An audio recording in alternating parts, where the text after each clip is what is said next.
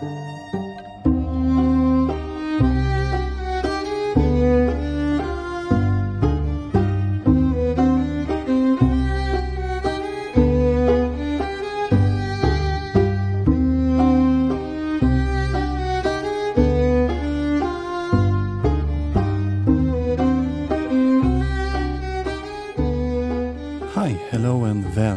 to Digging Up Ancient Aliens.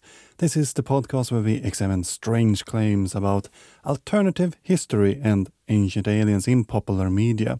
Do their claims hold water to an archaeologist, or are there better explanations out there? We are now on episode forty-five. I am Frederick, your guide into the world of pseudo-archaeology. This time we're having a special episode dealing with only one site, actually, the site of Puma Punku. Fascinating thing about Puma Punku. A complex located in Tiwanaku, in modern Bolivia. The site is known for its marvelous stones, some shaped like uh, giant letter H's. Of course, the alien proponents claim aliens built these as a landing zone or something. We will look into the claims and figure out what's really going on at this location. A quick little promotion here in the intro. I will speak at Skeptic Camp on the twenty-second of September in Manchester, U K. It's part of the Q E D event this weekend. If you attend, make sure to say hi and listen to the talks. Remember that you find sources, resources, and reading suggestions on our website, digging up ancient aliens dot com. You can find contact info there if you notice any mistakes or have any suggestions. If you like the podcast, I would appreciate if you left one of those fancy five-star reviews that I heard so much about. Now that we have finished our preparation, let's dig into the episode.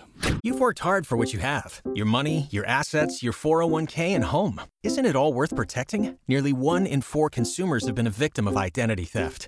LifeLock Ultimate Plus helps protect your finances with up to three million dollars in reimbursement.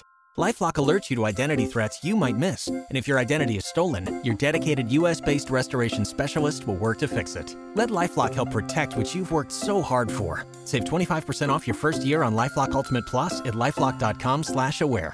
Terms apply.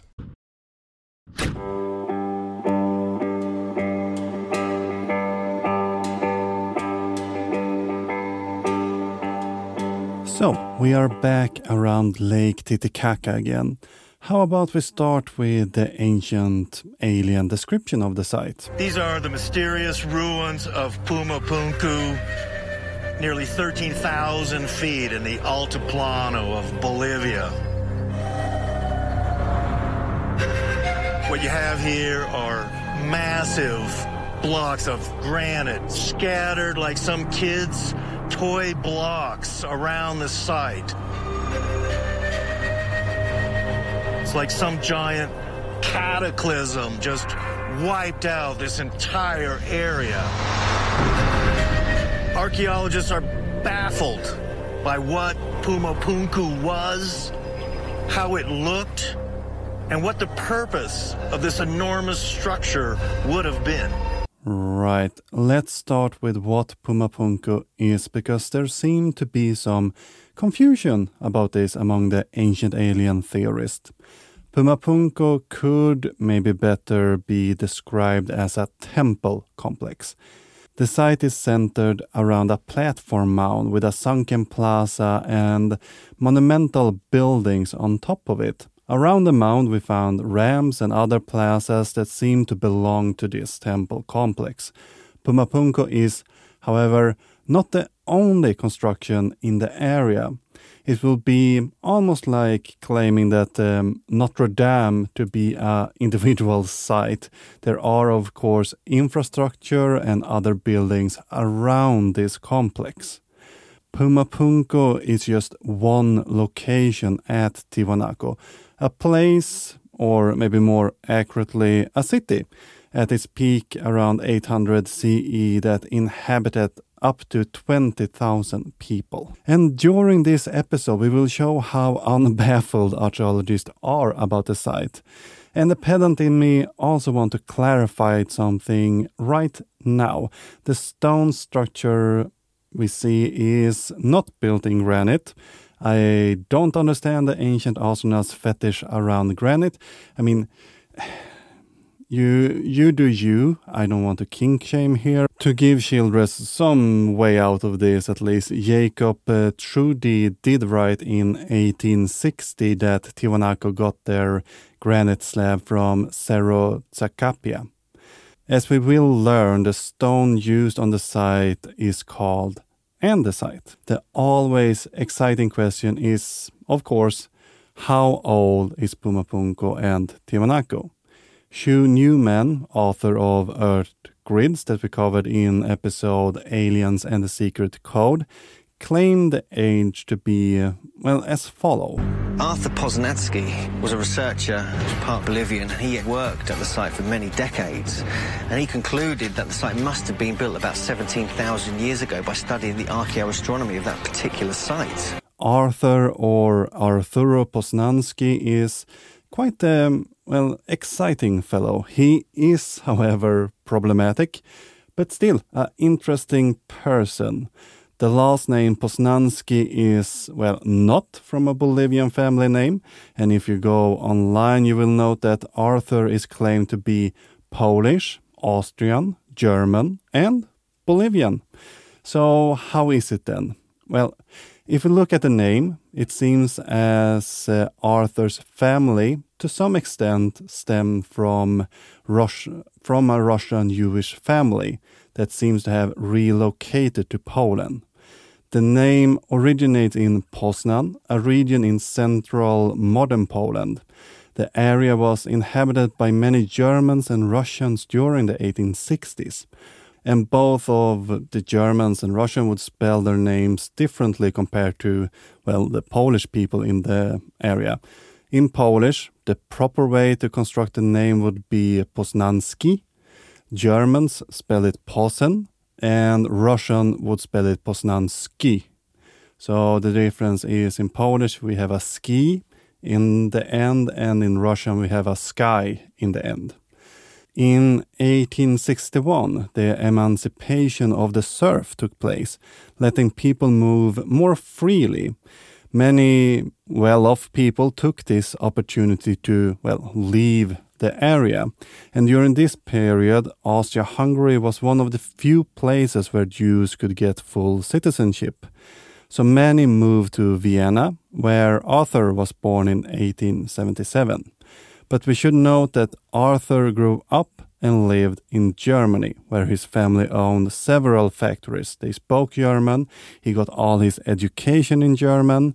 He always preferred German and Austrian scholars, I D, and equipment. However, he went on to spend most of his life in Bolivia, where he got a citizenship as Arturo Posnansky. So Arthur was not part Bolivian, but he later did adopt the citizenship, while not necessarily the Bolivian culture. In fact, he referred to the indigenous people as animalistic half-breeds.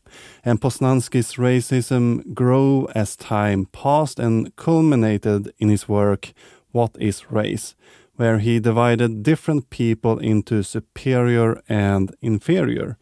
Germany ranked with Japan, while Russia and China were ranked quite low on Posnansky's scale.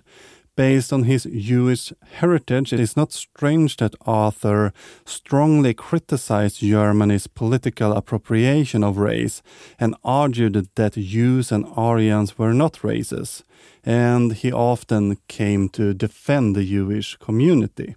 I think these are two things worth mentioning in this discussion. While Posnansky was educated, he had no archaeology, anthropology, or history background. His experience seemed to have been that of a naval engineer and, well, businessman, something that becomes quite clear in his work. While Posnansky did a lot of important work at Tiwanaku, it was mainly by documenting the structures, art, and gateways that he made his um, biggest contribution to the field. However, Arthur's own theories about the site is, well, crankish is maybe the most proper word to use here.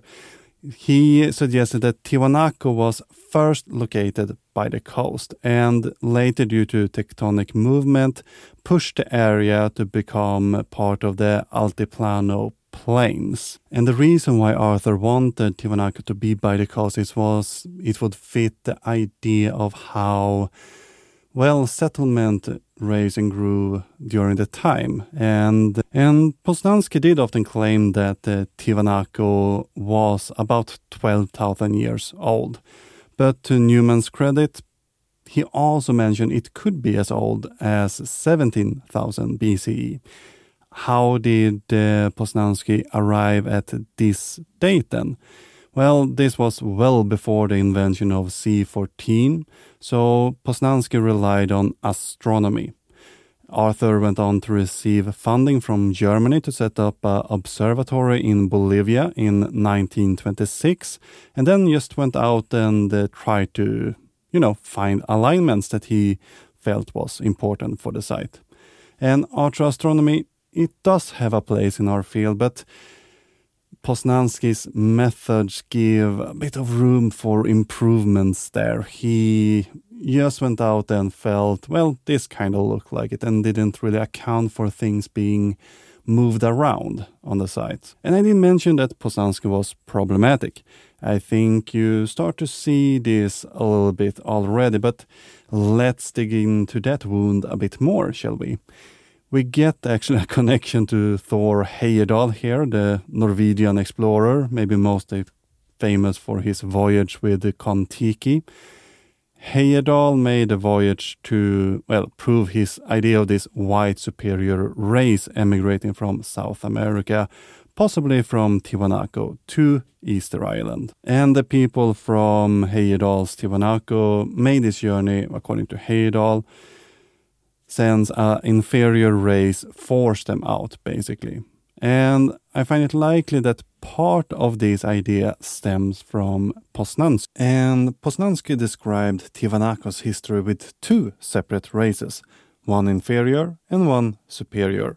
And these races was based on uh, craniometry, eugenics, and, well, the physical anthropology idea of the time. The theory culminated in the nineteen thirty-seven work, Anthropology and Sociology of Inter-Andean and Neighboring Races, where he expanded on the scientific races that result in the book What is Race that he published in nineteen forty-three. The idea received criticisms already then, most, most notably maybe by Juan Comas, while Heyerdahl don't uh, cite the later two work in his nineteen fifty-two book, American Indians in the Pacific, it would be strange if these ideas did not influence him. Heyerdahl did rely on much of Posnansky's other work, and, well, their ideas are eerily similar in the end. But if Posnansky's date is not accurate, now what is the truth then? And this is often more complicated than what most shows like this portray it. Let us start at the beginning, shall we? When do we begin to see the first settlements around Lake Titicaca? And while people have lived in the area for a very long time, it's important to note that the shift from mobile groups to sedimentary areas were not based solely on agriculture. The shift seemed to have taken place around two thousand B C E, where we also see the introduction of new technologies such as simple architecture, ceramics, and a slow start to the domestication of plants. This period is usually referred to as late archaic. As I mentioned, the growth of small villages was not due to the introduction of agriculture. The population predominantly relied on fish and foraging. What is interesting here is that the ceramic seemed to not have been the, the transformal event as it was in Europe. It appears to have been viewed more as another technology to add in the toolbox for them to use. After two thousand B C E, we enter into the early formative period. Here we start to see settlements grow with agriculture and the domestication of animals that seems to primarily fuel this period in comparison to the older period.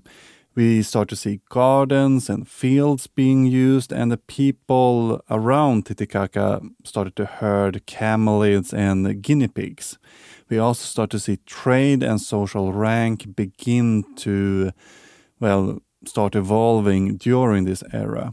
And the evolution of, of our ranked society continued during the middle formative period, which lasted roughly between thirteen hundred to five hundred B C E. Again, we see evidence of increased agriculture, and probably the, the area start to use the raised field technology during this time. One of the most known pre-Tiwanaku sites are Chiripa, where we truly see a ranked government take form, and the site is dominated by a large mound with a twenty-foot-long sunken plaza in the middle. And in the middle of the, that court, we find a carved stone. And the residential houses, or, well, the upper-class residential houses, contain beautiful decorations such as painted walls, carved niches, and a very interesting yellow brick floor. In the later part of this middle formative period, we find the earliest construction of Tiwanaku. Currently, the often accepted date of the Tiwanaku site is around eight hundred B C E. However, there is one carbon fourteen sample that puts the date much further back, in the sixteen hundred B C E. However, from the look of things, this sample taken in nineteen seventy by Carlos Ponce Sangriens might have been contaminated, unfortunately. Then we have Eric Marsh, who suggests we need to move the start date for Tiwanaku into the first century C E.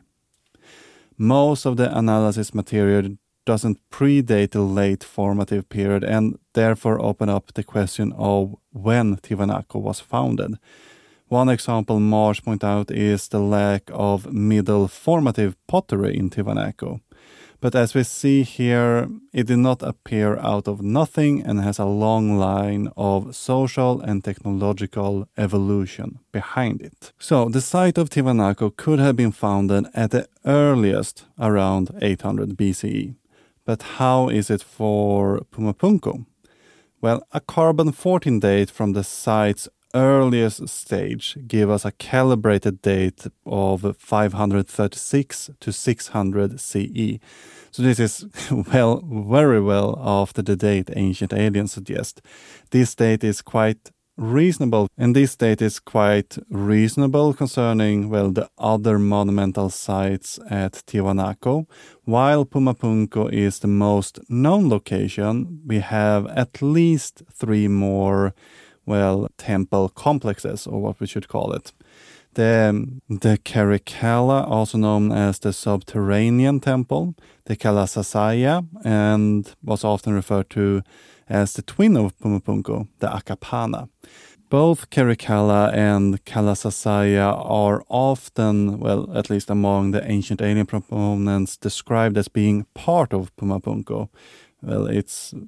It's a bit wrong to reuse our Paris example from before. It would be to say that the Arc de Triomphe and the Eiffel Tower are part of Notre Dame. And unfortunately, the Akapana are in worse shape than Puma Punku and is not really getting the same attention as its, uh, well, companion. If it had not been for excavation taking place in, well, the recent years, most visitors would not be able to distinguish this from a natural hillside. While the layout of Puma Punku and Akapana are slightly different, they have a similar design and intent. Both are platform structure that lead the ritual attendees through stairs, and even with their massive site, they manage to create quite intimate spaces where the ritual can take place. We also see that while Acapana in its prime probably have a more, well, visual dominance due to its height and its size, Puma Punku seem to have focused more on a ritual dominance with its massive stone gates and blind portals. I also think it's important to stress that the monuments were clearly part of a larger plan and incorporated all four of these uh, monuments. Something that's often left out from the pseudo-archaeologists is that Puma Punku was never completed. Tiwanaku went into decline and was abandoned before this massive complex was entirely constructed. After the break, we will look into how Puma Punku was constructed and the early stone masonry that they used. So make sure to come back after these few messages. Before Shopify, were you wondering, where are my sales at? Now you're selling with Shopify, the global commerce platform supercharging your selling. You have no problem selling online, in person, on social media, and beyond. Gary, easy on the cha-ching. Oh, sorry, but my Shopify sales are through the roof. Start selling with Shopify today and discover how millions of businesses around the world use Shopify to ignite their selling. Sign up for a one dollar per month trial period at shopify.com slash listen. Shopify.com slash listen. We are actuaries. In a world filled with unpredictability, we use our math skills to navigate uncertainty. Actuaries make a difference in people's lives across industries and the world. Actuaries have the freedom to work anywhere, and according to U S News and World Report, we're the twenty-fifth top-paying career. Make an impact as a fact seeker and a truth teller. Use your math skills for good as an actuary. The world needs you. Shopify helps you sell at every stage of your business. Like that, let's put it online and see what happens stage. And the site is live. That we opened a store and need a fast checkout stage. Thanks, you're all set. That count it up and ship it around the globe stage. This one's going to Thailand. And that, wait, did we just hit a million orders stage? Whatever your stage, businesses that grow, grow with Shopify. Sign up for your one dollar a month trial at shopify.com slash listen.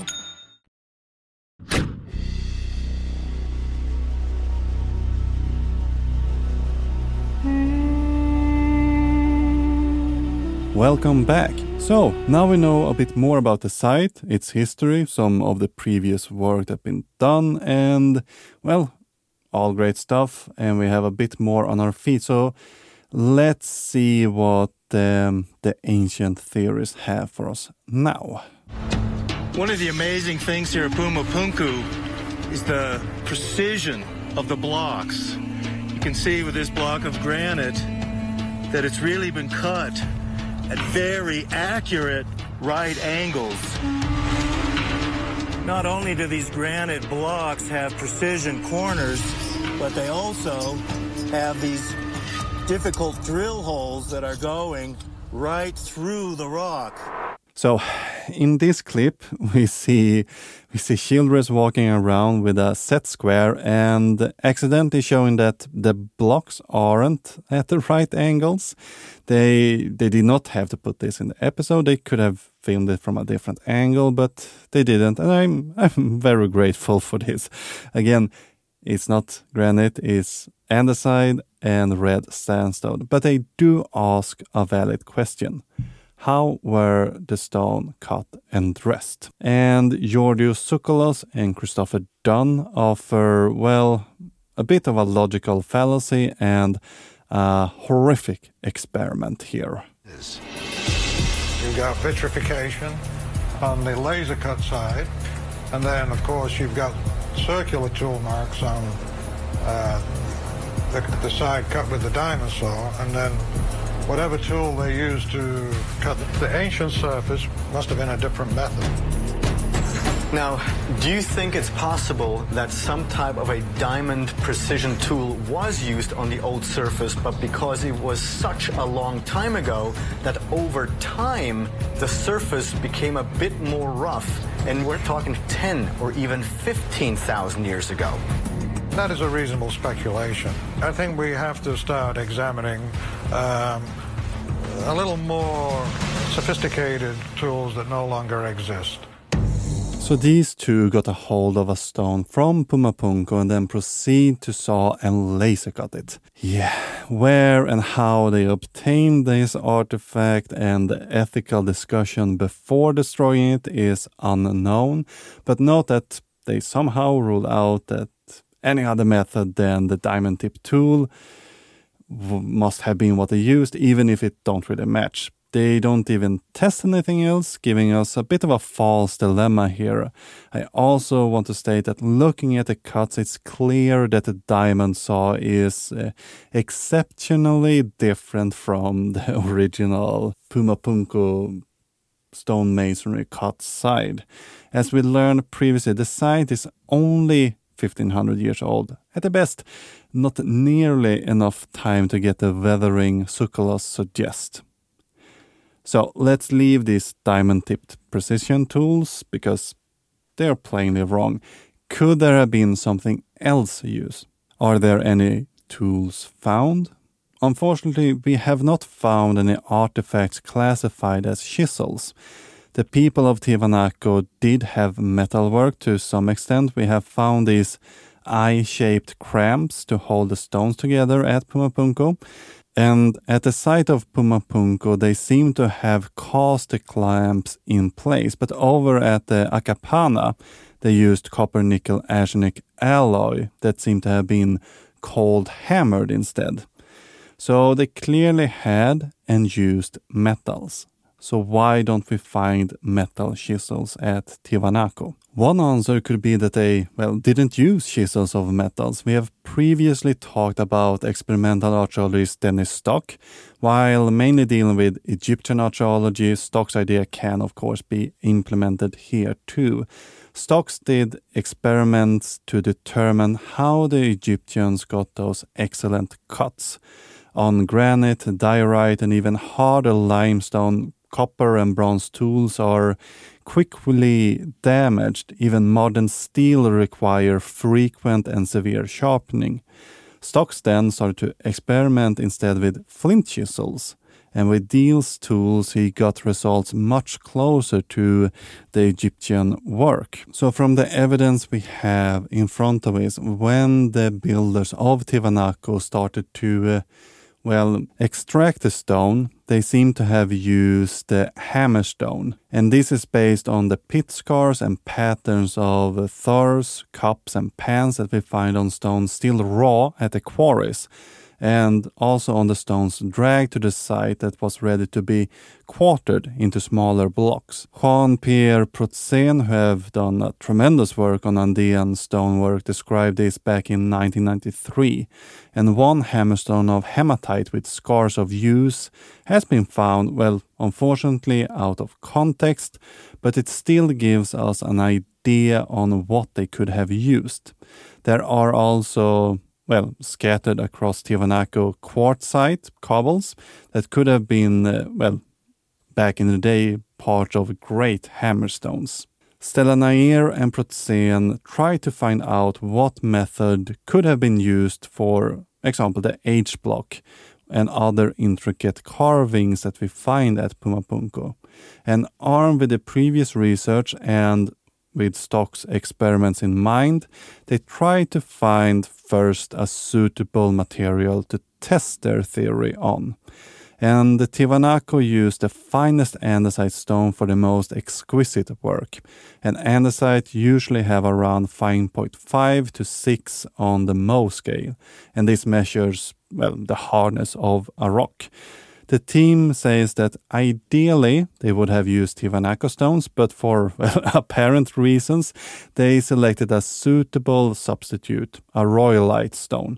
As for chisels, they, they had a couple of options. So they added, according to Nair, flint, agate and jasper, obsidian, grey wackel, quartzite and hematite. So first of all, they tried to figure out how you could get uh, this plain surface on the stones that we see at Tiwanaku.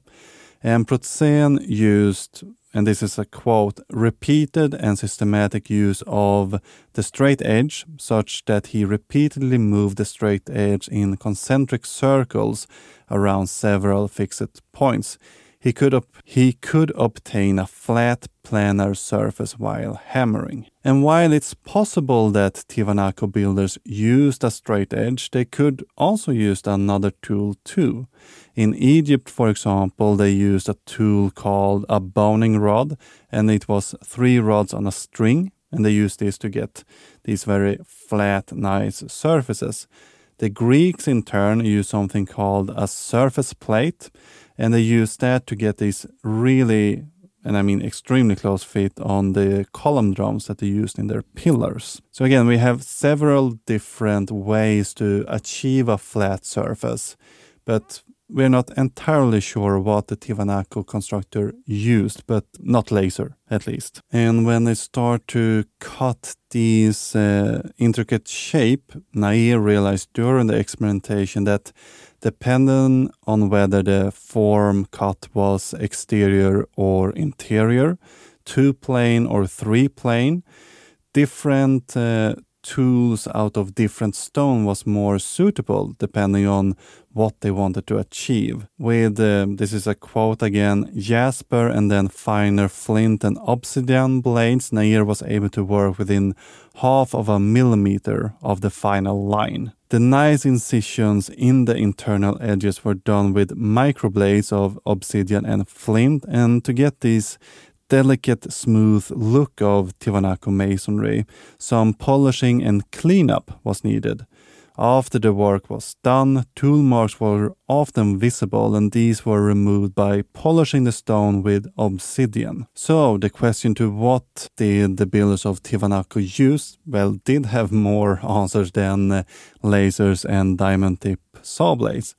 While the tools used have not been thoroughly found yet, this experiment gives us a remarkable insight into how the builders could have done it. It also proves that humans can be more creative when thinking outside the box. I believe it also showed that ancient alien proponents lack a bit of imagination. Since we use power tools today, they must have used them in the past. It's a quite lazy reasoning, to be honest. But could there be something else? Something proving that the Tiwanaku had contact with aliens, or at least with the Sumerians. Well, stay until after these few messages and you will find out. Don't you love an extra one hundred dollars in your pocket? Have a TurboTax expert file your taxes for you by March thirty-first to get one hundred dollars back instantly. Because no matter what moves you made last year, TurboTax makes them count. That means getting one hundred dollars back and one hundred percent accurate taxes, only from Intuit TurboTax. Must file by three thirty-one. Credit only applicable to federal filing fees with TurboTax full service. Offer can be modified or terminated at any time. We are actuaries. In a world filled with unpredictability, we use our math skills to navigate uncertainty. Actuaries make a difference in people's lives across industries and the world. Actuaries have the freedom to work anywhere. And according to U S News and World Report, we're the twenty-fifth top-paying career. Make an impact as a fact seeker and a truth teller. Use your math skills for good as an actuary. The world needs you. Shopify helps you sell at every stage of your business. Like that, let's put it online and see what happens stage. And the site is live. That we opened a store and need a fast checkout stage. Thanks, you're all set. That count it up and ship it around the globe stage. This one's going to Thailand. And that, wait, did we just hit a million orders stage? Whatever your stage, businesses that grow, grow with Shopify. Sign up for your one dollar a month trial at shopify.com slash listen.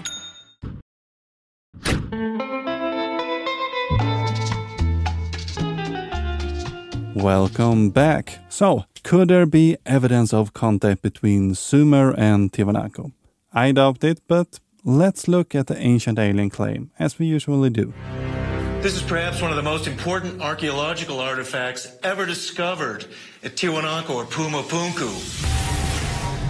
This is the famous Fuente Magna Bowl discovered near Tiwanaku.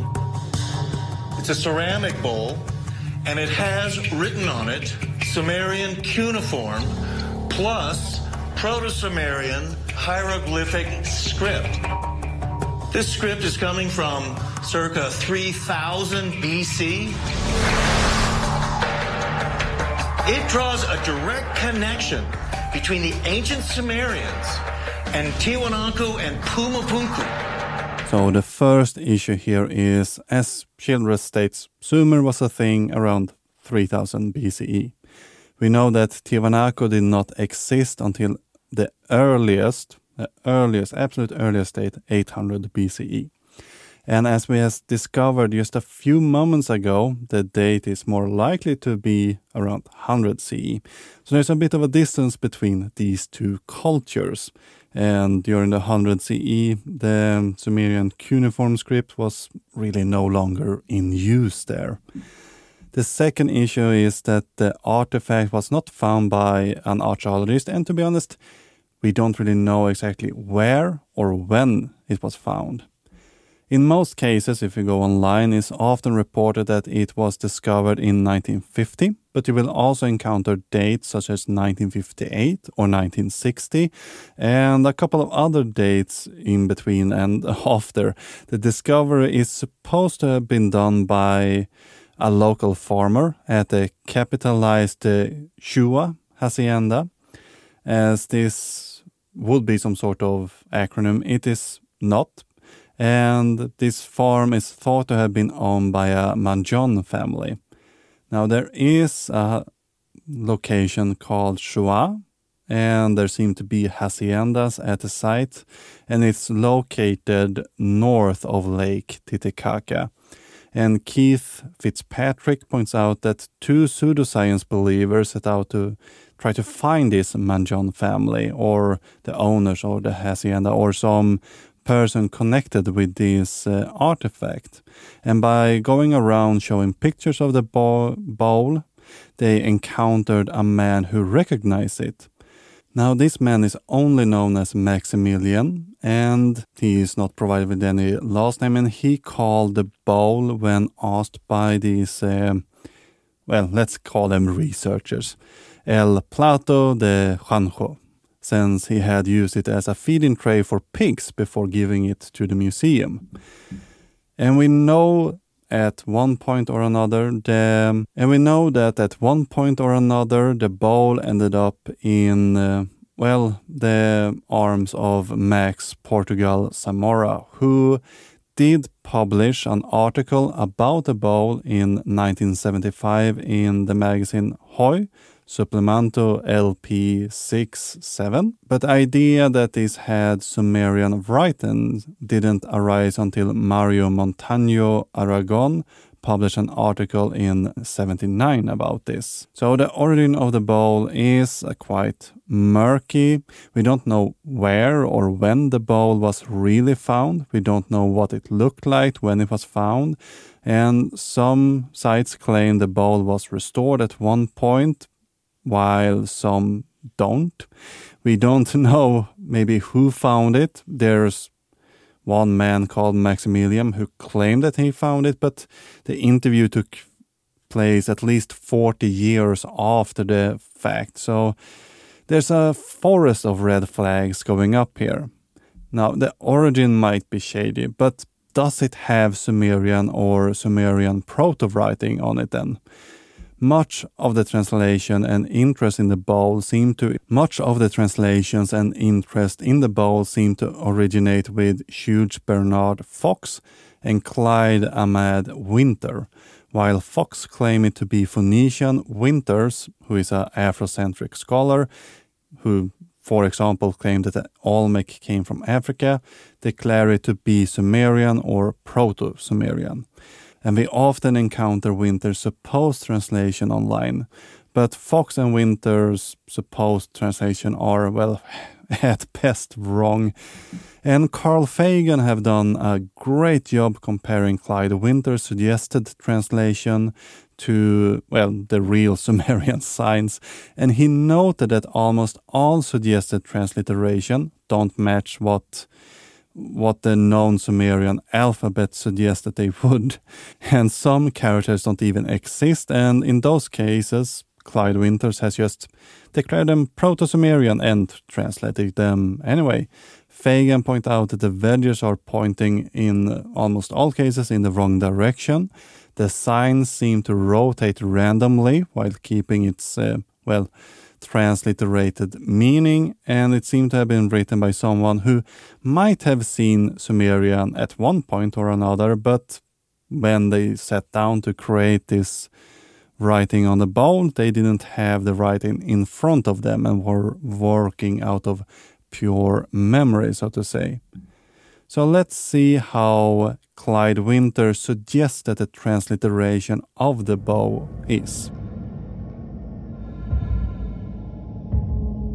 Kirkur, Kirkur, Kur, Nia, Paenash, Satur, Siesh, Esh, Esh, Eshesh, Papa, Yeluta, Miduluta, Barnu, Ash, Ash, Tien.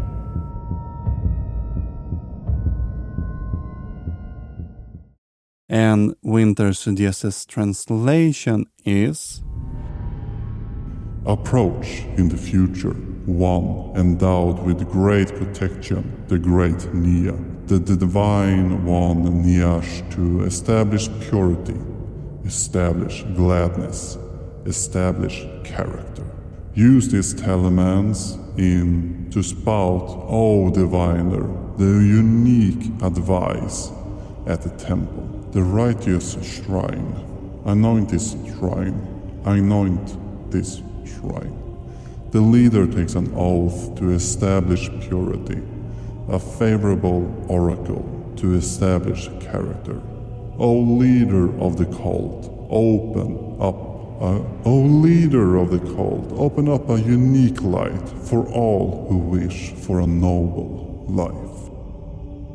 And neither the transliteration or the translation make much sense. Well, there is Tiwanaku art on the bowl, uh, but the, well, Sumerian script is, well, quite nonsensical.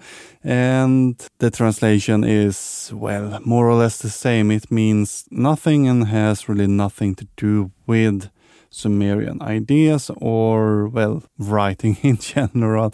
So what we have is a fake and not a very good one either. And on that shocking news, I will leave you for this time. But I hope to see you next time too.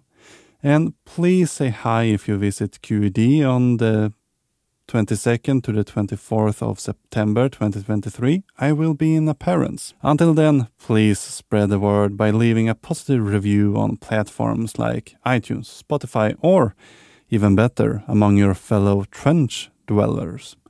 For more information about me and my podcast, check out digging up ancient aliens dot com.